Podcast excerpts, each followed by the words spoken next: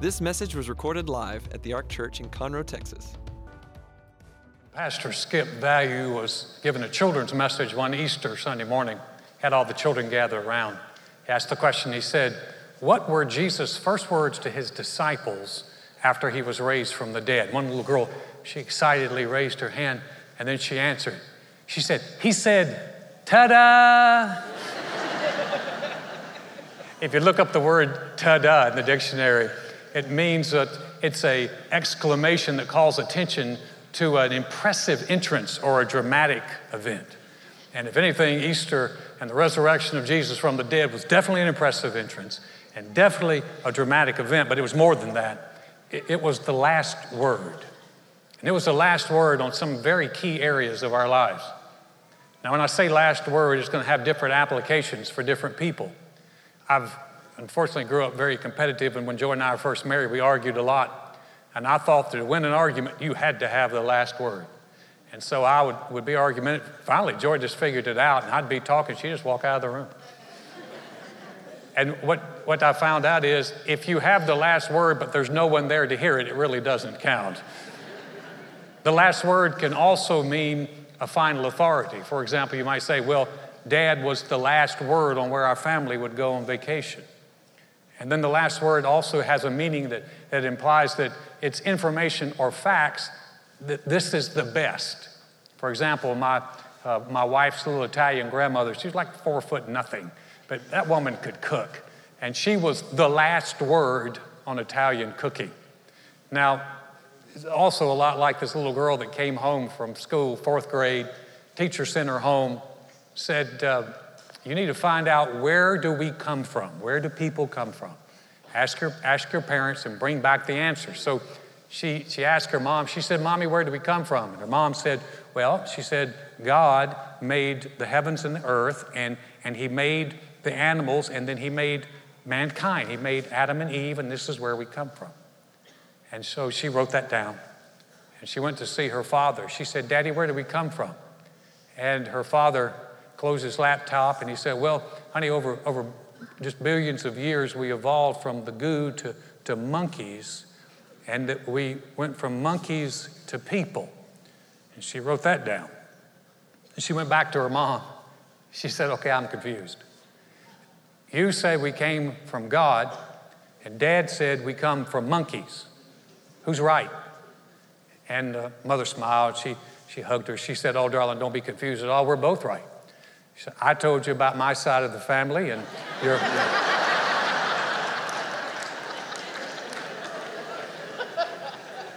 Mama had a mic drop on that one, did you? that was the last word on that. But what we find is with Easter, that Easter gives us the last word, the final authority, the end of argument on some really key areas. We'll look at in the life of, of the disciples. For example, Easter's last word meant that Peter's mistake would not have to define him. You see, Peter was the big, bold, brash disciple. He was always considered in the top three. He was always one that they thought was going to be a leader. In fact, they would have arguments about who was going to lead this, this kingdom, and Peter's name always came up. But Peter, in a moment of confusion and a moment of fear on the night that Jesus was arrested, didn't just, just separate himself from Jesus, he denied that he even knew Jesus. And he didn't do it once, he did it three times. And he did it with emphasis. And Jesus actually turned and looked at him before he was crucified, and Peter wept. The Bible said he went out and wept bitterly. And he not only wept, because of his mistake, Peter disqualified himself from being a disciple anymore. And we see this because on the day that Jesus was raised from the dead, when the women went to the tomb, the angels had a message for them, and it actually included Peter. Here's what it was Don't be alarmed, he said. This is the angel. They're looking for Jesus the Nazarene who was crucified. He has risen, he is not here.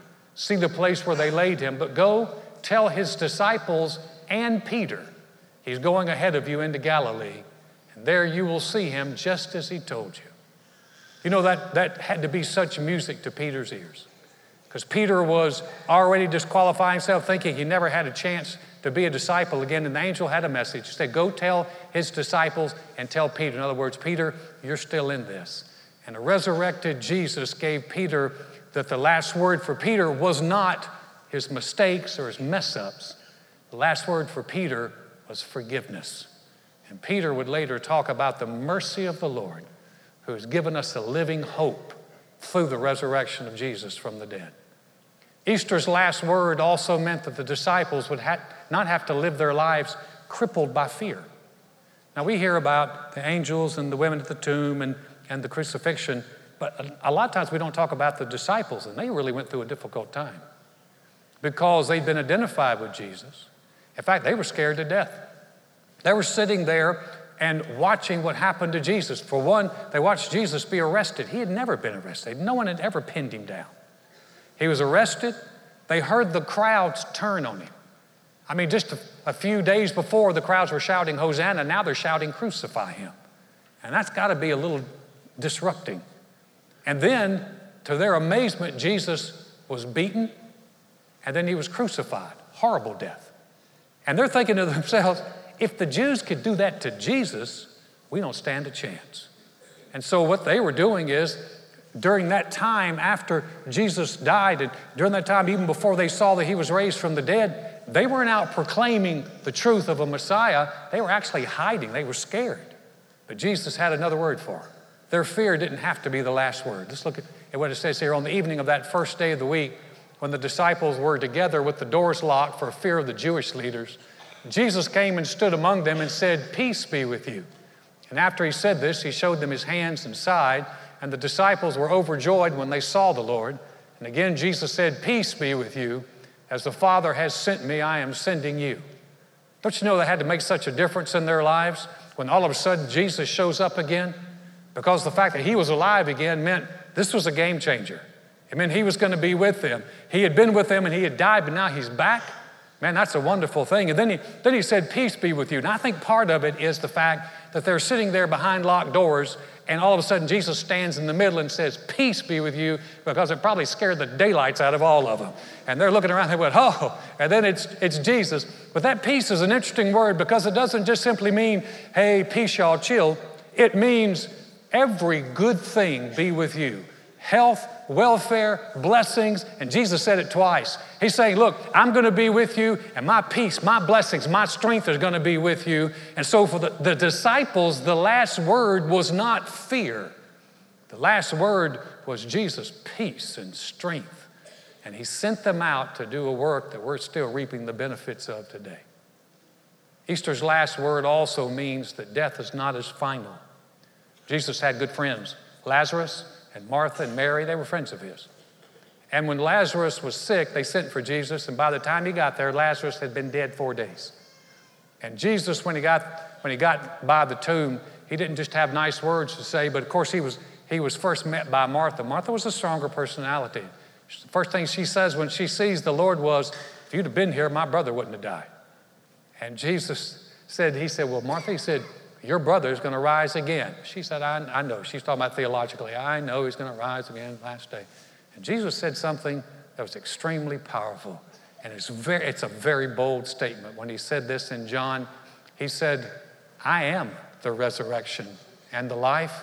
He who believes in me, though he may die, he shall live. And that's a powerful promise. But you know, anybody can just say stuff.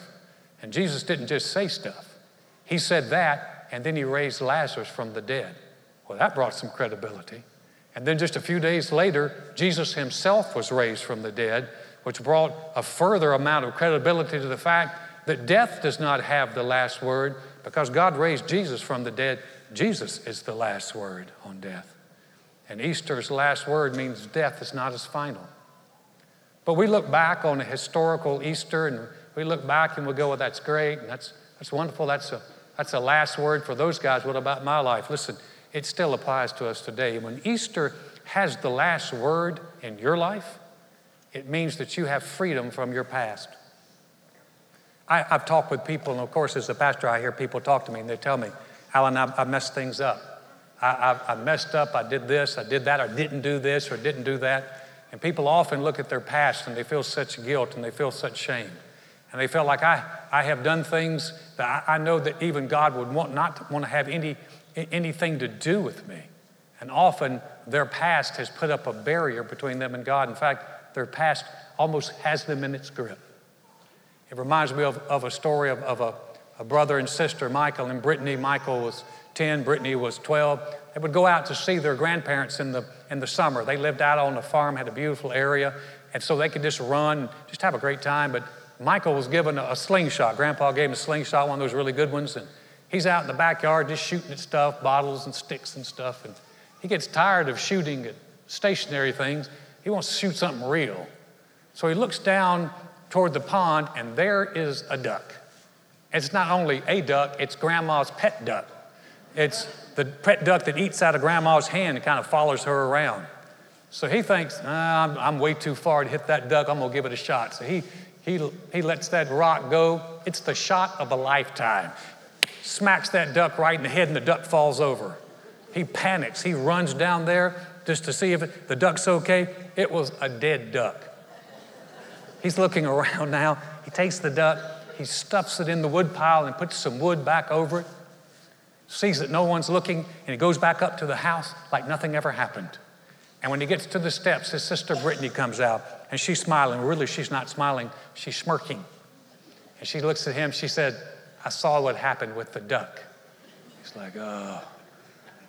Well, after dinner, Grandpa looks over at Michael and said, Michael, let's go see if we can, let's take a rod and reel, see if we can pull something out of that pond before it gets too dark. Michael goes, oh, that's great.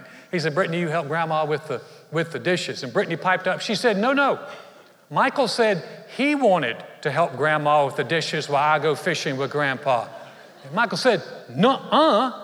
And Brittany looks over him whispers, Remember the duck. Michael says, Yeah, I want to help Grandma with the dishes.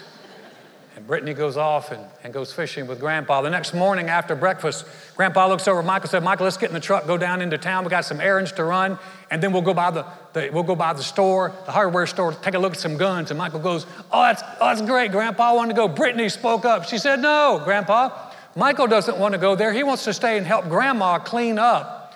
And I want to go to the store with you. Michael's like, No, I didn't. And she looks over here and she mouths the words, Remember the duck. Michael's like, oh, yeah, I want to stay and help Grandma clean up. And he watches as Brittany rides off with Grandpa. He cleans about, dust about two pieces of furniture and he throws the rag down. He's done. He runs in and he, he hugs Grandma and he begins to cry. He said, Grandma, I'm so sorry. I said, I was down there, I was shooting the slingshot. I didn't think I could be able to hit the duck. I saw your duck. I took a look at it. The duck died. and Grandma looked at him and said, I know, baby. Know all about the duck. He's like, Did Brittany tell? She said, No, sweetheart. She said, I was standing at the kitchen window and I watched you shoot the duck. She said, Baby, I forgave you in my heart the moment I saw that. I was just waiting to see how long you were going to let Brittany keep you as her slave. you know, that, that story has a humorous aspect, but it also has a true aspect. How long will we let our past keep us as a slave? How long will we let the past mistakes and the mess ups create a barrier between us and God? But I got, man, I got good news for you. Easter's last words said that if Jesus loved you enough to go to the cross, and if God loved you enough to raise him from the dead, then your past is not the issue, and it's not the last word. Forgiveness is the last word. Mercy is the last word. Cleansing is the last word. And you can join your voice with that of the Apostle Paul when he wrote the Romans and said, He was handed over to die because of our sins, and He was raised to life to make us right with God. Your past is no longer the last word. But not only does Easter have a last word on the past, but Easter has a last word for our present. You know, sometimes it, we need strength to handle today. Life, life can be hard. And life can, it, it can bring stuff, and, and sometimes it doesn't seem like it just brings it one at a time. Sometimes it brings it and just piles it on. And sometimes when you've been piled on by life, you're thinking, man, I'm going to do just like what the disciples did. I'm just going to close the doors and lock myself away. And oftentimes, because we don't feel like we have the strength to make it, we're hiding from the relationship problems or the family situations or the financial difficulties or the physical setbacks. And we just don't feel like we have the strength to do it. But because Easter has the last word, there's a, there's a new strength and it's available for you. In 2012, 37,000 people ran the London Marathon. The winner was a Kenyan who ran it in two hours and four minutes. One of the runners was named Simone Clark. She's 39 years old. She ran the marathon in six and a half hours, which is not a really speed blazing time. But when you consider her situation, it's a pretty amazing story. You see, Simone Clark suffers from epilepsy. She has four seizures a day, average. And when she started running, she did great for the first seven miles. And then the eighth mile, she had a seizure. And this was a seizure that caused her to fall to the ground. She blacked out for about 30 seconds. And then when she woke up, she was a little disoriented, but she got up, brushed herself off, and kept running. Over the last 18 miles, Simone Clark had 19 seizures. And you're, th- you're thinking, how in the world did this woman ever finish a marathon? Why, why didn't she give up after the first seizure? I mean, it would have been easy just to say, hey, too many seizures, I, I, can't, I can't do this. Well, Simone Clark had a secret weapon. It wasn't she was just so amazingly strong. Simone Clark had a friend running with her.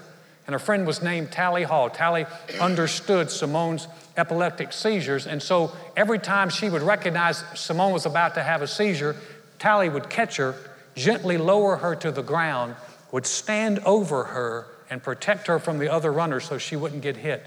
And then when she came to, she would help her get up, and help her get on her feet, and run again.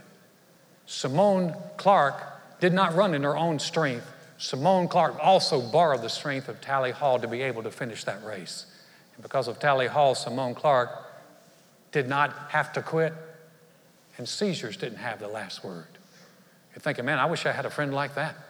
I wish I had somebody that could, that could do that and, and, and walk with me through life. Let me tell you something. In your race of life, you are not running alone. And Jesus has given you a promise. It's an awesome promise. He says in Hebrews, the 13th chapter, He Himself has said, I will never leave you nor forsake you. So we may boldly say, The Lord is my helper. I will not fear. What can man do to me? That's a promise that if, if you've accepted a Jesus or a risen Savior as your Lord and Savior, that promise applies to you. But you're not having to run life on your own. You're not in your own strength. You have someone to help you, and fear and problems and pressure don't have to have the last word in your life. His strength and His grace and His peace can have the last word in your life. And you can join your voice with that of the Apostle Paul when he said, I can do all things through Christ who strengthens me. So we have, we have forgiveness for our past, we have help for the present, but maybe most importantly, we have a hope for the future. One thing I've discovered about life is, boy, it keeps coming. And I think the older you get, the faster it comes. I was standing out in the, in the lobby, uh, actually on, on the plaza last year, and a lady walked up. She's been a church member for a long number of years. We've been here for 23. And she came up, she introduced me to her pretty little niece, and we're just sitting there talking. She said, Oh, by the way, my sister was in here last week, and my sister was talking about you, and she said that no wonder you like coming here. Not only can he speak good, he looks like a movie star. Well, I'd just be quite honest with you guys. That's kind of embarrassing to have someone say that to you, look like a movie star, and you're kind of, I was just like, so I said, Well, I didn't know what to say. So I said, Well, my mom says when I go to see her in the nursing home, I rock out that nursing home. All her friends come around. They just like, they just love me. And this lady looked at me, she smiled, she said, Well, my sister is 80.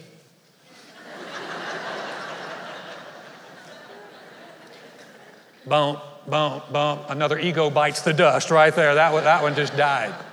But oh, it gets, it gets better. So I'm telling this story to a, to a friend of mine. We're laughing about it. We're in, in the gym working out. And I talked about going back to visit my mom and, and, and rocking the nursing home. and, uh, and this lady piped up. She was just, I don't even know who she was. She just piped up from one of the weight machines.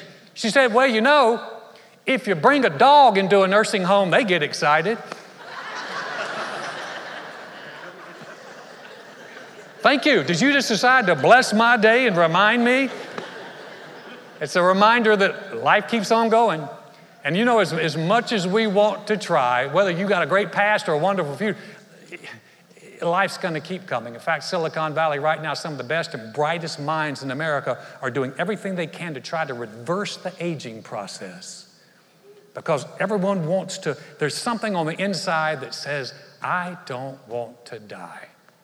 And yet we realize that death is inevitable, it's coming, and yet we, death seems so final. But thank God because of Easter, because God raised Jesus from the dead, that not only do you have hope for the past and hope for today, you've got hope for tomorrow, a hope beyond this life. Boy, that makes all the difference in the world. In Romans, the 10th chapter, Paul wrote this. He said, If you declare with your mouth, Jesus is Lord, and believe in your heart that God raised him from the dead, you will be saved. Well, the question is always asked saved from what? Well, you're saved from wondering whether it's going to be heaven or hell after you die. You're saved from the uncertainty of, of wondering whether or not you've been good enough to get yourself in. You've been saved from the scariness that what's on the other side is. You're saved from that. And you're saved to the hope of heaven, the hope of spending eternity with Christ, which the Bible says is far better. And regarding the future, Death doesn't have the last word, life and hope has the last word. Last month, I buried my father. I went to see him in Greensboro, North Carolina, where I grew up. And when I flew into town, he'd been in bad, bad health. I flew in, I got into his room about six o'clock. When I left his room that, that day, I, uh, I just, he, he was unconscious. He never even registered the fact that I was there. But I remember walking to the door. I was going to take my mom back to her room. And I walked to the door and I turned around and I walked back and I said, Dad, I love you. I'll see you soon. I was thinking soon would be the next day. When I got back to the motel room, I got a call at 10:30 that night. And my mom called me. She said, Alan, your father went home today. She said, he must have waited for you to come. I remember doing his funeral.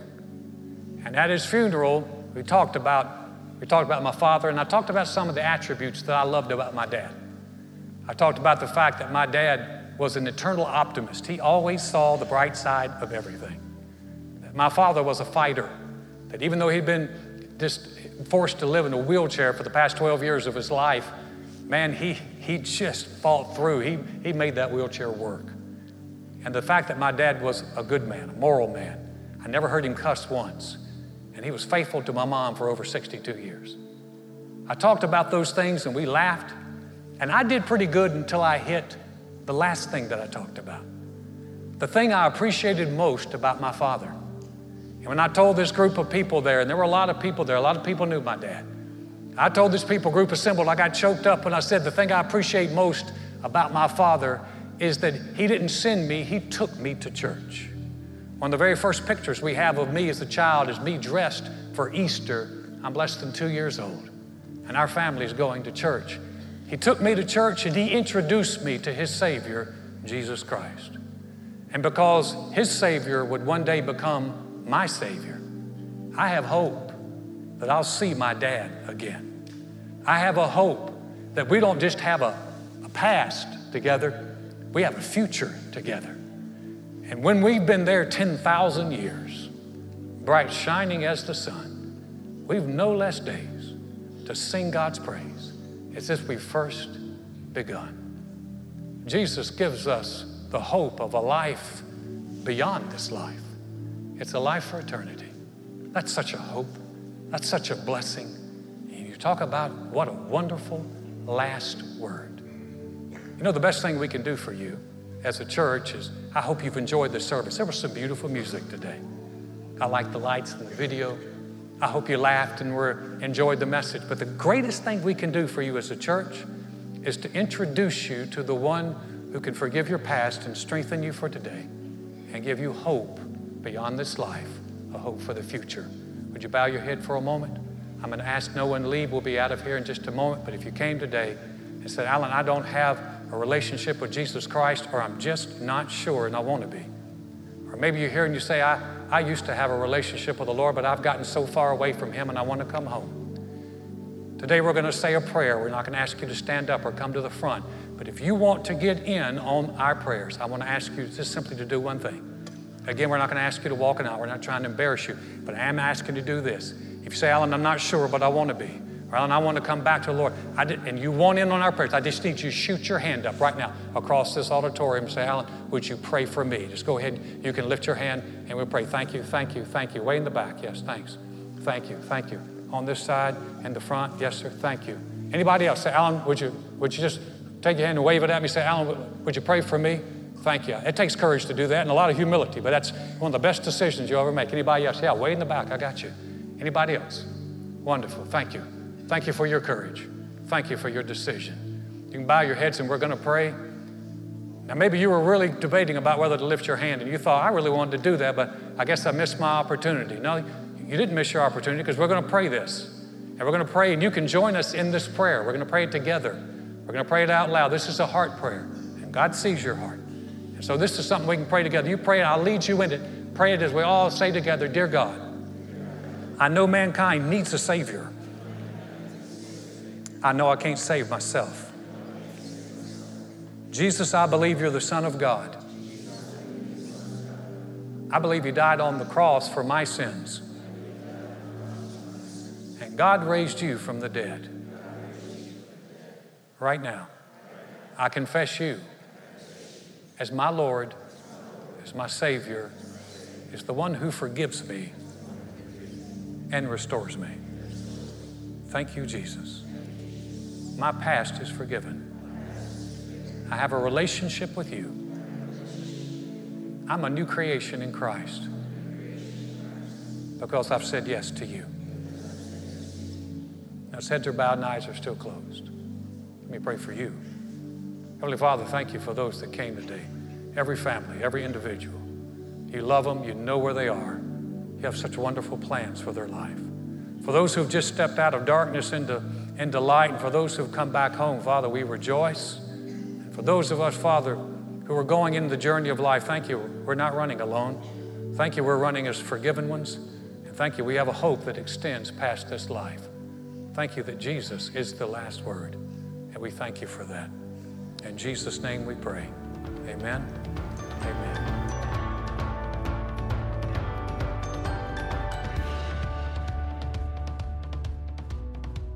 Thanks for listening to this message. For more about the Ark, visit thearkchurch.com.